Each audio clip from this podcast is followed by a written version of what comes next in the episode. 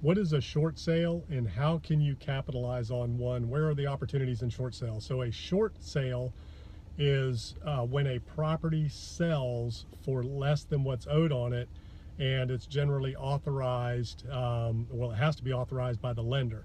So the lender has to give authorization for the seller to sell their property for less than what's owed to the lender.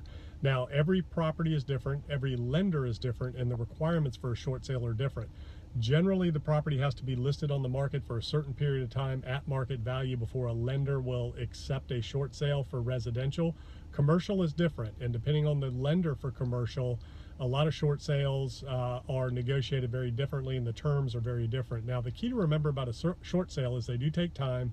Um, for residential, it's very different than commercial. Every lender is going to have different requirements, parameters.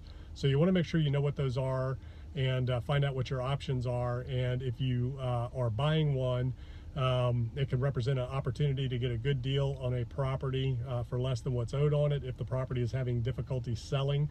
Uh, we saw a lot of these post 2008 and 9.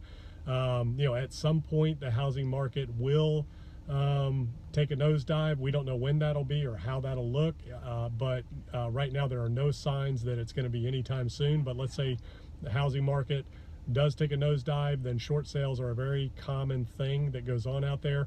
If you're a seller and you need to do a short sale and you can't sell your property, whether it's commercial, residential, multifamily, whatever it is, the key to remember is when you do a short sale, that means you're selling it for less than what's owed on it. So that's going to create what's called a deficiency.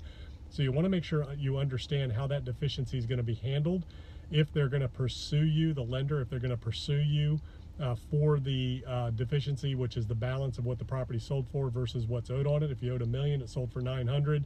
That's a hundred thousand dollar deficiency. If you if it's uh, sold for 200 and um, you know 300 was owed on it, that's a um, hundred thousand dollar deficiency. Just like if you know you owe a million, you sell it for 900. So whatever you sell it for less than what is what it's uh, what is owed on it, that's the deficiency.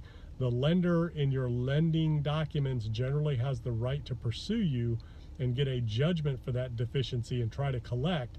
Sometimes they will forgive that deficiency if you can show hardship. And when that happens, that can become a taxable event.